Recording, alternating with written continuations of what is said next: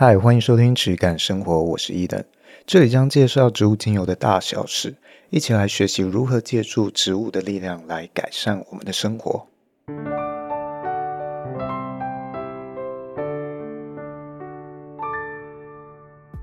今天这集正式开始之前，先跟大家有几点的分享。一点是我前阵子去。呃，当了一个 podcast 的来宾，那那是一个兽医啊，兽医医师的节目，叫做《兽医碎碎念》啊。我去录的是第五十三集，我会把这个节目资讯放在这一集的啊详细介绍栏位里面，有兴趣也可以去搜寻或者直接点击链接去听。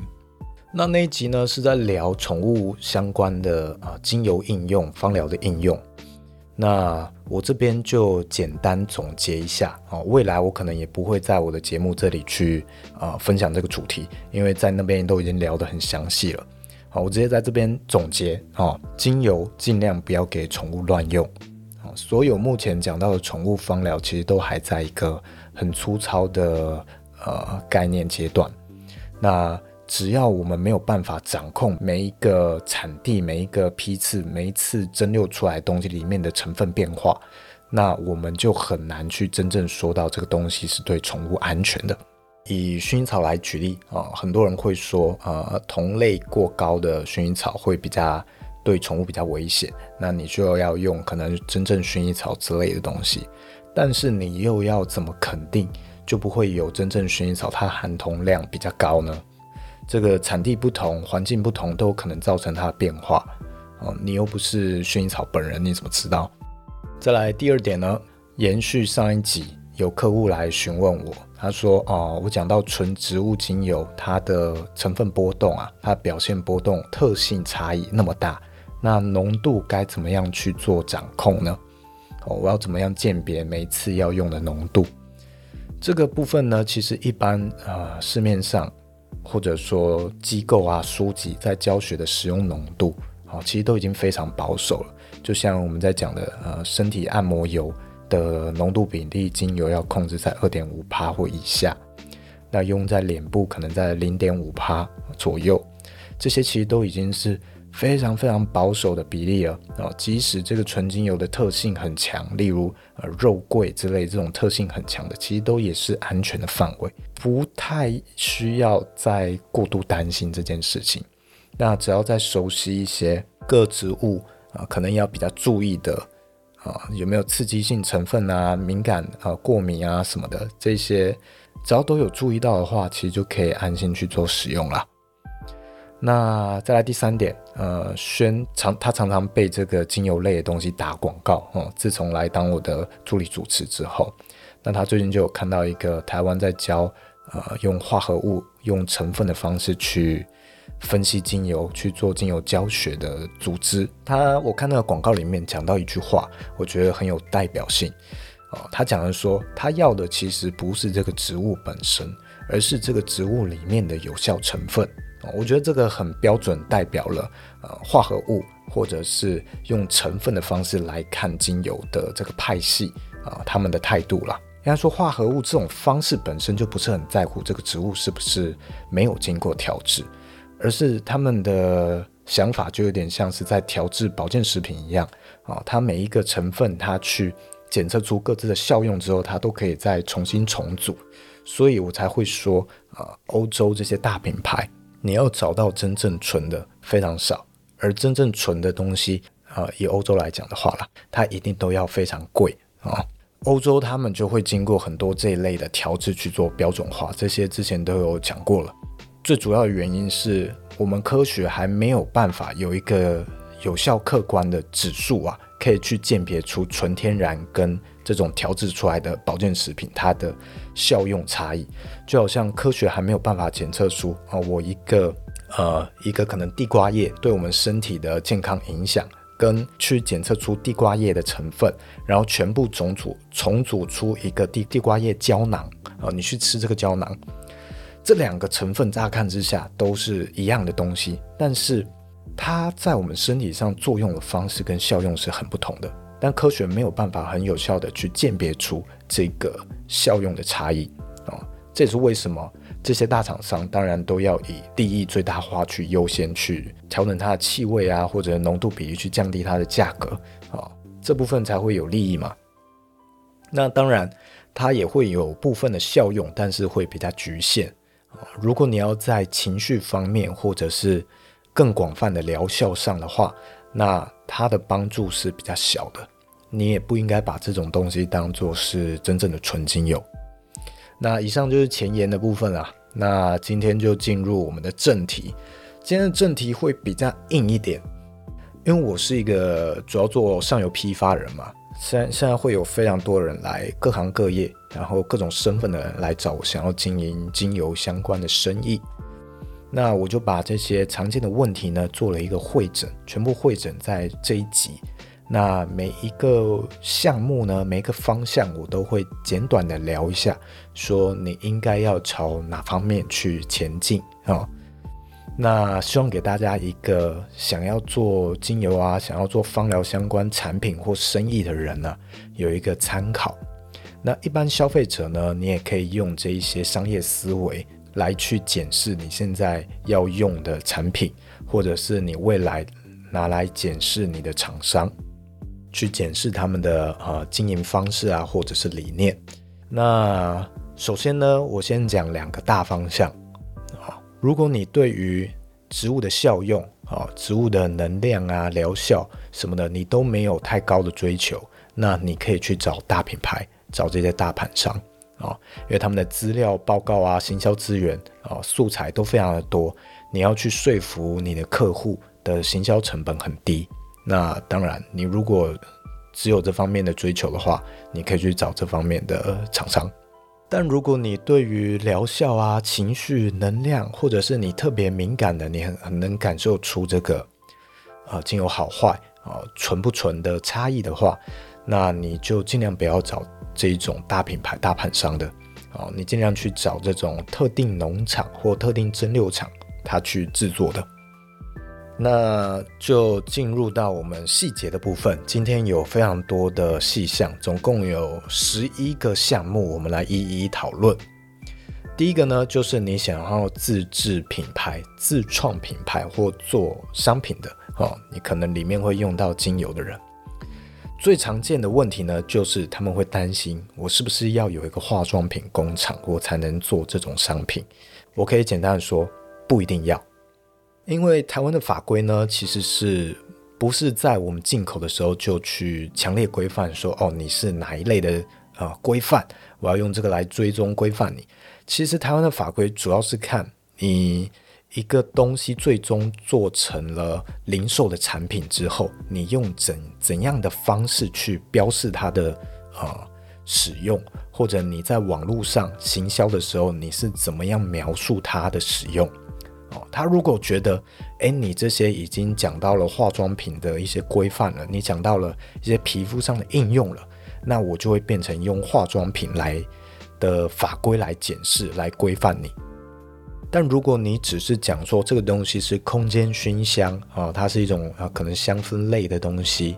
那它就是属于一般商品，就跟我们呃可能。呃，DIY 小饰品啊，或者是做一些木工或陶艺这些东西，就是都是归类在同样类别的一般商品。那它的法规就比较没有那么的严格，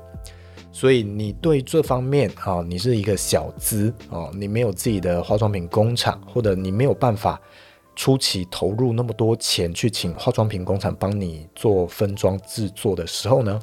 你就可以走这个一般商品。哦，熏香商品的方式，你就可以自己去进货来做分装哦。只是你要注意到的是，你还是要符合经济部的商品标示法的法规哦。它标示呃，你上面要有品名啊、成分哦、制造日期啊、有效期限，blah blah blah 啊。最重要的一点呢，是你要有一个标示你的制造者或者是负责的厂商、负责的人是谁。你卖出去的产品一定要能追踪到啊，要能联系到，要能看到你负责的人是谁，这个是很重要，而且是政府也非常在意的一点。很多人会想说，如如果我标的不是那么清楚哦，我不要标这些东西，因为他可能会说说我没有一个公司，我不敢标。政府真的要查的话，绝对都查得到，所以你不要有这种侥幸心态。那反而是你即使没有一个公司啊，但是你还是标哦，你负责人是什么什么张小明之类的，然后你的电话住址。哦之类的，你标在你的产品上，至少你对这个商品负责。那真的有人检举你的商品，政府找上门来的时候，其实他不会直接对你罚钱哦，他其实会用一个啊、辅导矫正的呃态度啊、来对你。那那个是差异很大的。但如果你是一个侥幸心态，你不去标这些东西，想说就没有人来抓到你的话，政府找上门来的时候就会直接罚你钱哦，这个是最大的差异。那如果你是嗯，可能种植物，然后你去蒸馏纯露啊，或者是呃其他相关萃取的小农的话，哦，你也是用类似的方式，你要注意标示，你一定不要标到任何的疗效哦，也不要标示到呃这个肌肤上的应用，你就可以用一般商品的方式去销售啊，一样也是标示齐全为主，标示啊。哦无论你是不是公司，你至少要标说有一个负责的人的名字啊，还有他的呃地址啊、电话什么，还有什么回收标章，这些都要放上去。只要你的生意规模不是非常大的话，政府其实不会来找你麻烦啦。例如像是市场上啊一些市集，就有一些小农去卖自制的果酱啊，其实就是类似这样的方式。你规模不大的话，政府其实不太会来找你麻烦。哦，你只要注意商品标示法就好了。再来第三个呢，哦，如果你是美容 SPA 的业者，这个就是我刚刚讲到的，嗯，如果你有成本考量，你有行销方面的考量的话，那你可以选择大品牌啊，但是它的效果一定比较有限啦。如果你的客群都是属于高消费力的，哦，对于这个。啊，产品的品质也比较敏感的，那我觉得你可以尝试去追求更高效用的，哈，例如这种小农特定农场的产品。那有一个美容 SPA 业者很常会有的倾向，我觉得这是要特别提到的，就是你一定要减少使用精炼油，也就是有一些人说的白油哦，这也是之前有提过精炼油。呃的制造一定是它原料品质比较差，它才会用精炼的方式。那它保留的营养成分哦，植物本身的营养成分一定都流失了非常非常的多。那你长期使用的话，其实对于你的客户、你的消费者没有太多的好处。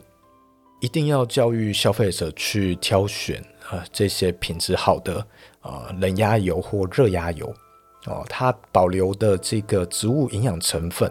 都会显现在你皮肤的应用上，你皮肤的效果上。那当然，这种这种冷压油、热压油，它的气味都会比较明显。但我觉得这个是你要教育消费者，也是要教育你自己的，要去体会这一些气味它带来的特性。那同时，你也要去教育啊，你的美容师啊，或者是芳疗师，你一定要学会配油。不要只会用别人的复方，这样是没有成长的。你一定要学会各自的啊单方精油的特性，要有自己的配油思路。再来呢，呃，第四个香氛产业的业者哦，像这几年香氛越来越流行了，也有很多做这一类产品的业者厂商来找上我。有一个最主要的需求的区分方式，就是如果你要你的产品是。非常非常香，然后它持香很久的，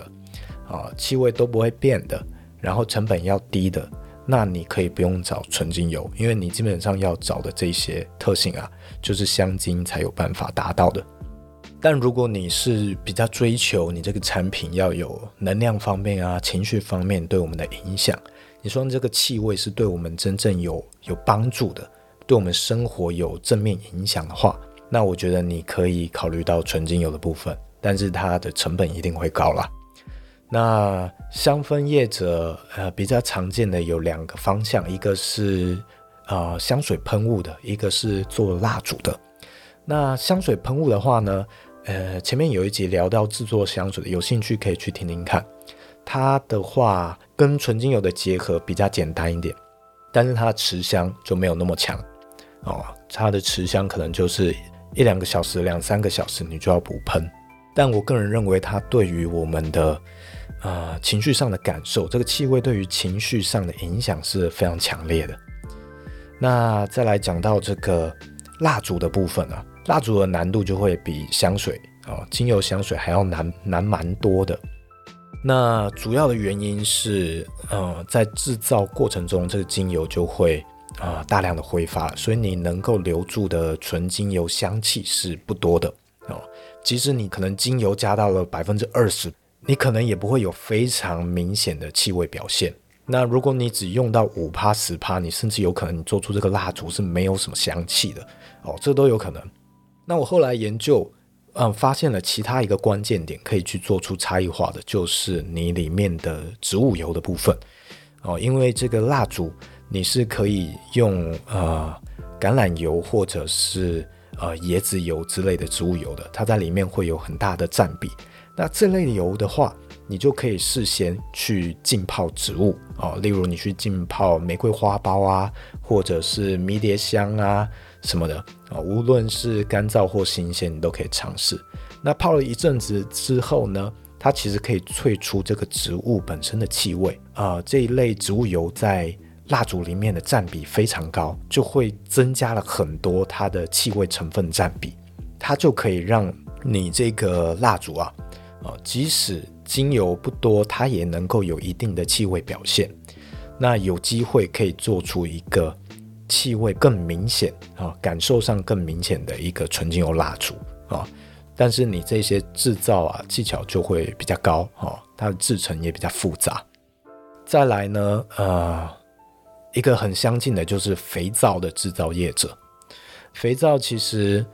如果要用精油增添香气的话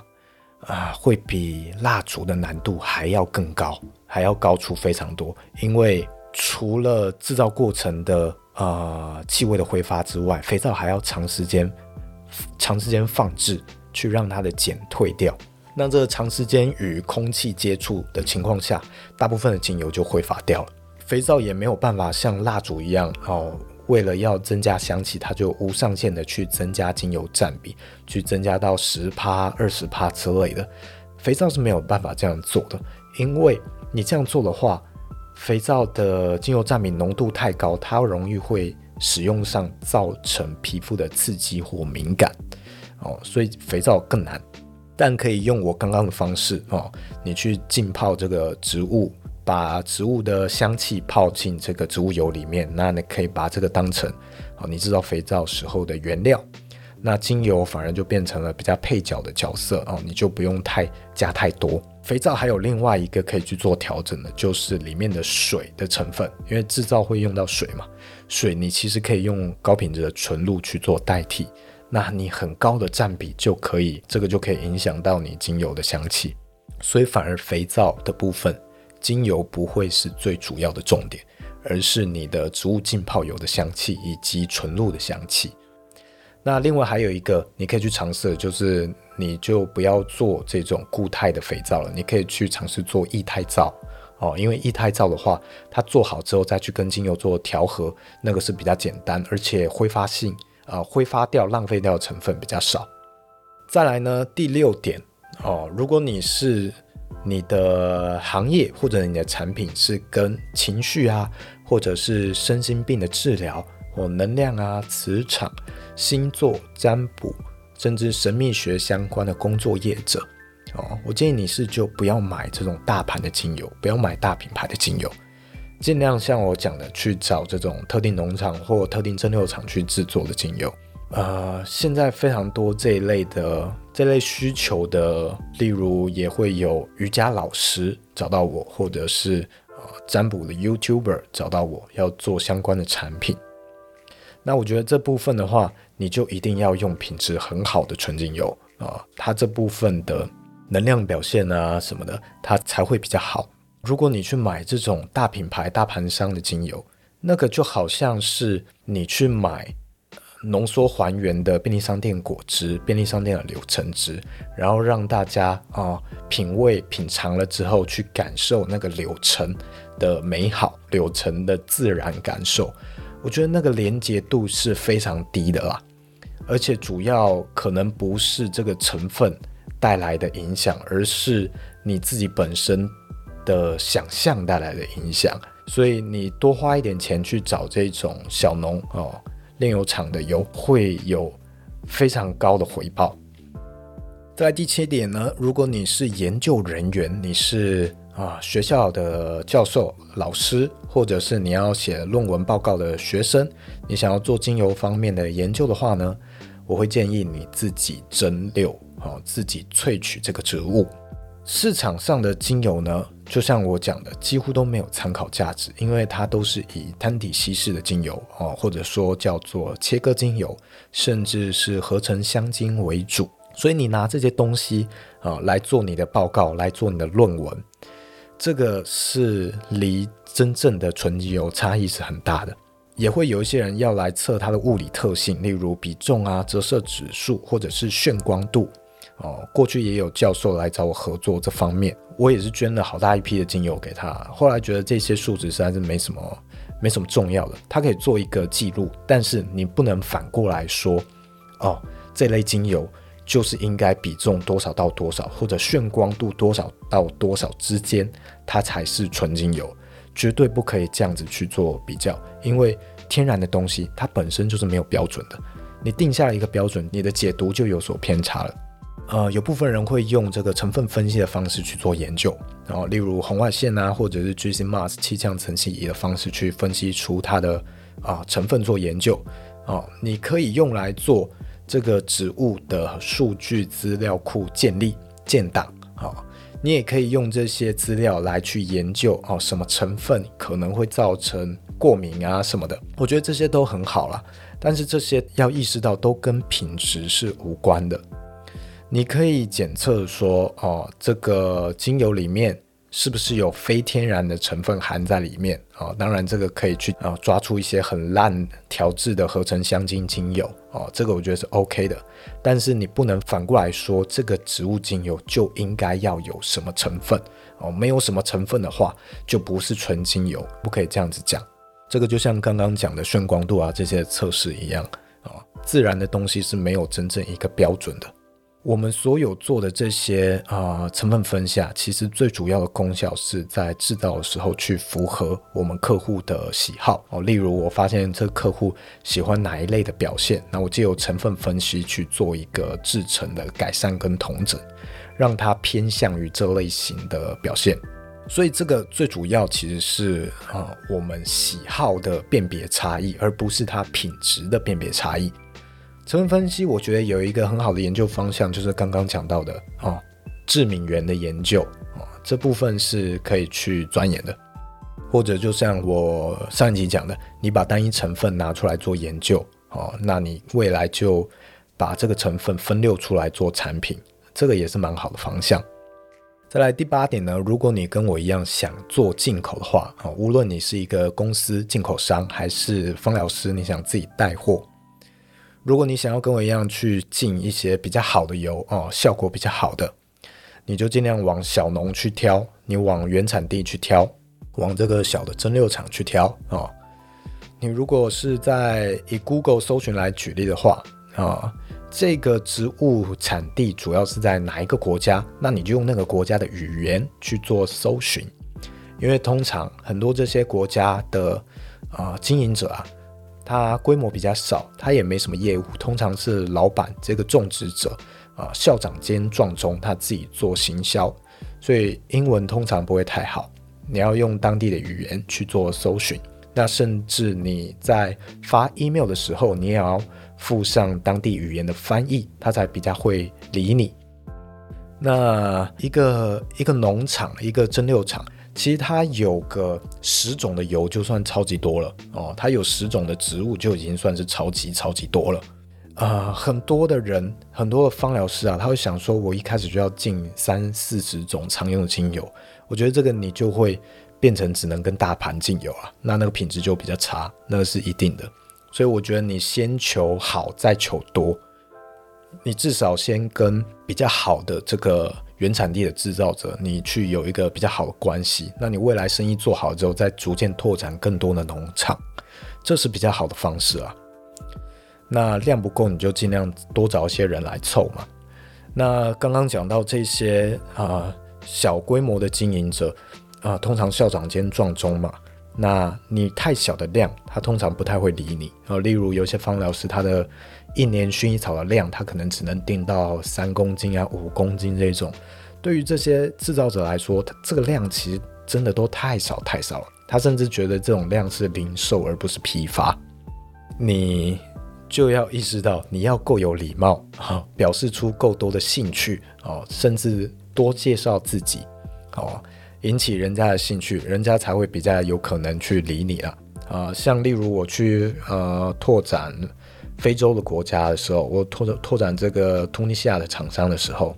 因为当地呃主要的语言其实是阿拉伯文还有法文，那我当然不知道我的厂商是用什么语言，所以我在呃写信询问的时候，是除了英文之外，我还会翻译成阿拉伯文，翻译成这个法文。的信件哦，三种语言去做询价询问，那这个回信还有后续有往来的比例啊，才有机会拉高。一个产地你要啊比较有话语权，你可能都至少要压到啊一年有几十万的啊货款的进货量，你才有机会去做到啊独家的协议啊，或者是合约的签署。啊，去保障说你这个资讯，你这个厂商不会跟台湾其他人啊去做合作。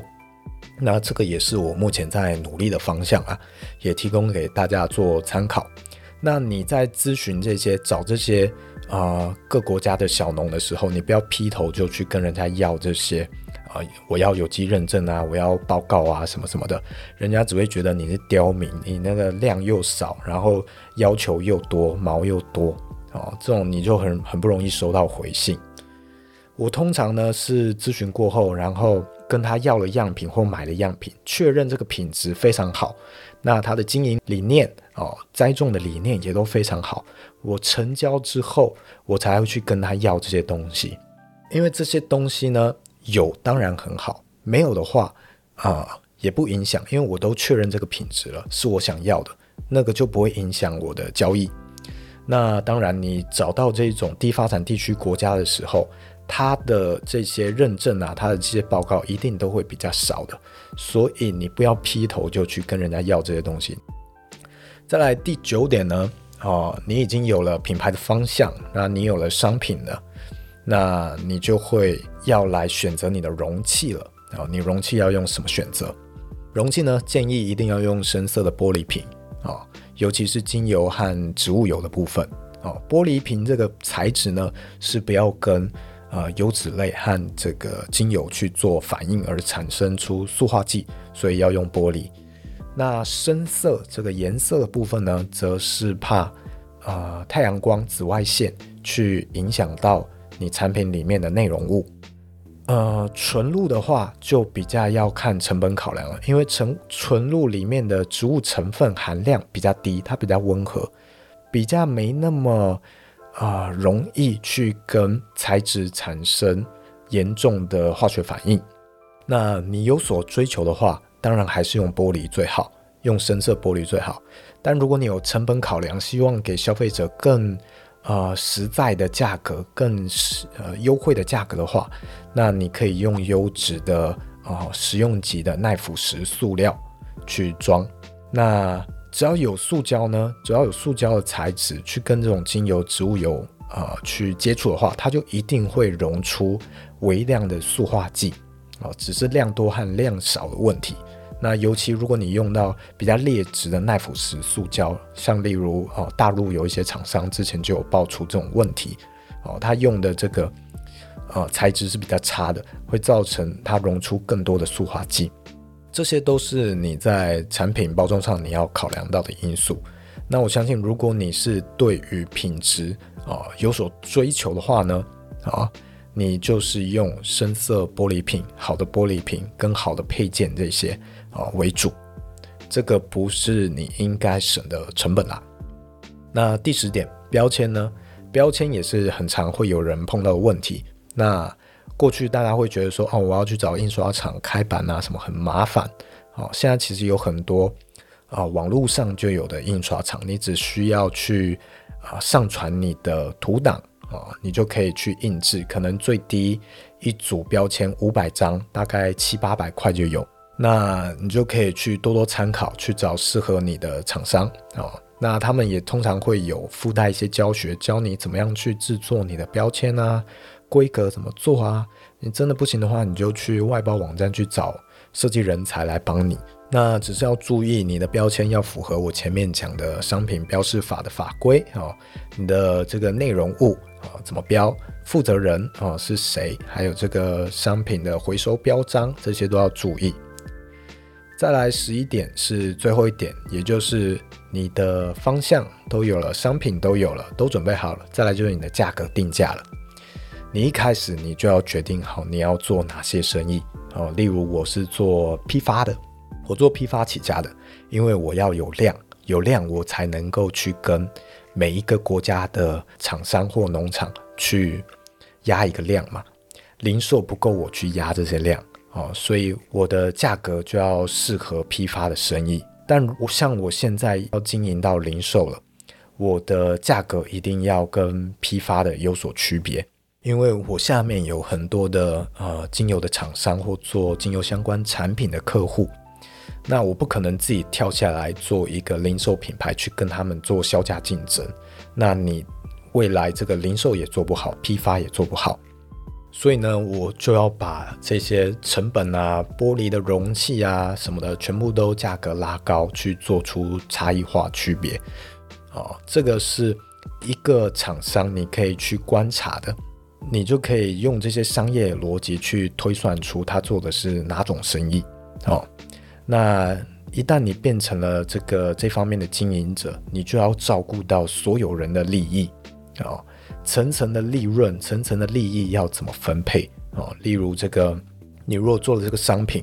你之后是要有经销商的帮你卖的，或者是你有呃业务要帮你销售，你要给他抽成的利润，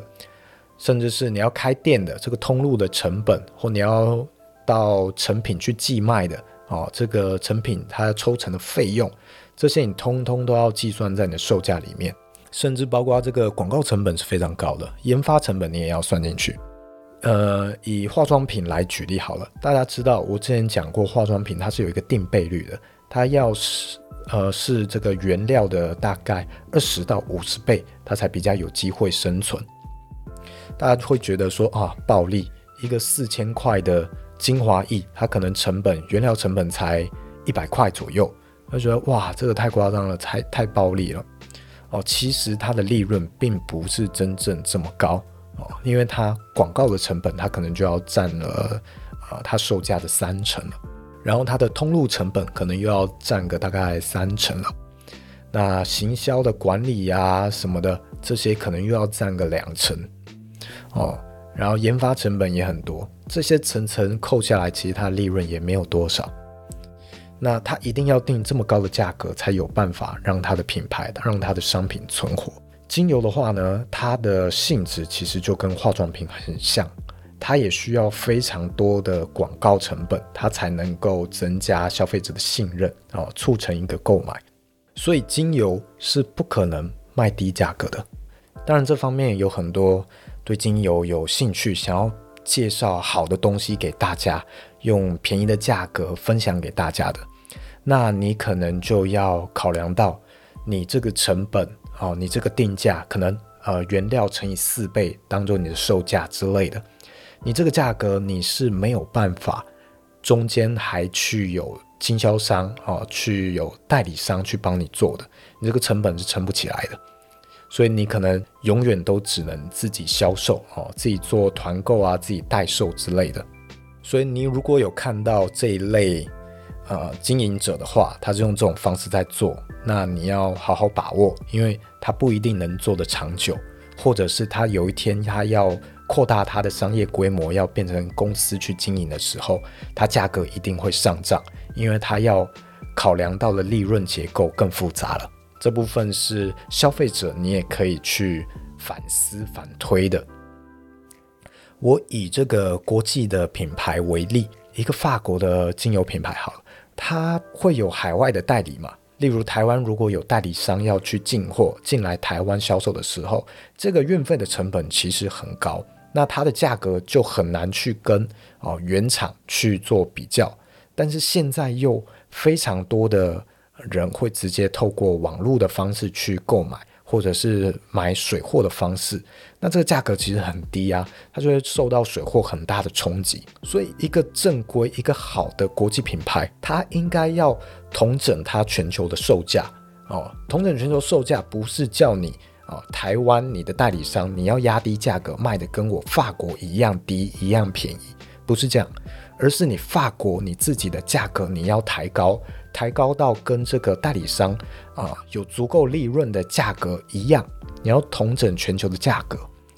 所以呢，你看到这些法国啊、欧洲、英国这些啊、厂商，它的价格这么低啊、呃，其实它都已经包含了全球各国这些层层利润的考量。它真正的成本其实非常非常低啊、呃，绝对不是。你看到的什么？他自己法国有一个农场啊，四十几种植物，他自己提供全球销售之类，绝对不可能。这些都是他们的示范农场而已啦。实际上，它的销售里面的内容物都不是这些农场制造的。那假设你是一个啊台湾纯露的小农，他你自己做蒸馏，哦，你觉得说啊法国啊、澳洲这些纯露都好便宜啊，全部都是。啊，跟我一样的品种，但是他们那么的便宜，我怎么样去跟他们竞争？其实你不用担心，你的制程、制造方式跟你的品质都已经是完全不一样的产品了。你好的品质，你不用怕价格竞争。重点其实都是在解决你客户的问题。所以你觉得你提供的是什么价值？为你提供的价值做一个定价就好了。我会讲这么多分享，有些人会觉得说。啊，这些其实都是商业机密啊，这些不应该流露太多，可能会损害自己的利益啊。我觉得都没有这一回事，因为其实最主要的还是让消费者，让你制造厂商明确了解自己的需求哦，区分出你要的东西到底是纯精油，还是你要的是单体稀释的精油，或者是香精就好了，还是你只是要其中一种成分，主要还是在区分出市场。区分出市场之后，我们才能够更好的去为我们的客户提供价值，帮他们协助他们解决他们的问题。那当你的品质做好了，你的消费者也理解你的时候，这就好像呃好的餐厅、好的食物一样，都是一般消费者的选择哦。你不用去害怕呃，诶，另一个厂商也跟你做一样的方式，你不用去怕竞争，因为。再怎么样，你们的东西都不一样哦。你们的制造产地、制造环境哦，种植的方式，即使叫同一个植物，那也都是不一样的东西。那个都是可以提供消费者去做选择的空间。那像我讲这么多，有人觉得哦，我一直在批评这一些啊、大盘商啊、大品牌的精油，是不是因为啊、因为我做这样的方式跟这些品牌啊？大盘商的方式不一样，所以我要去贬低他们来提高自己哦，真的不是这些品牌代理啊什么，我们过去都做过啊，我们三十年前就在做品牌代理。那很多这种欧洲现在还在市面上流通的一些啊知名品牌，我们过去都有合作过，跟他们进过大桶的货。那我们也亲眼见证了他们在规模化之后品质下滑的状况啊。这些都是我们走过的弯路，我们不希望啊有这方面追求的人还去浪费时间走我们过去走过的这些弯路了。我做这些 podcast 的分享，一方面也是发现做越多这一类的啊经验啊和知识的分享，会有越来越多跟我志同道合的人来找到我。我觉得这一点是我觉得非常欣慰，也觉得非常有趣的。这样就可以有更多不同领域的人啊、去跟他们做知识的交流。那这集大概就是这样。如果有什么问题的话呢，啊、呃，欢迎留言或者寄信来找我。呃，喜欢这集内容的话，也希望给我一个五星的评论或者帮我做分享，谢谢大家。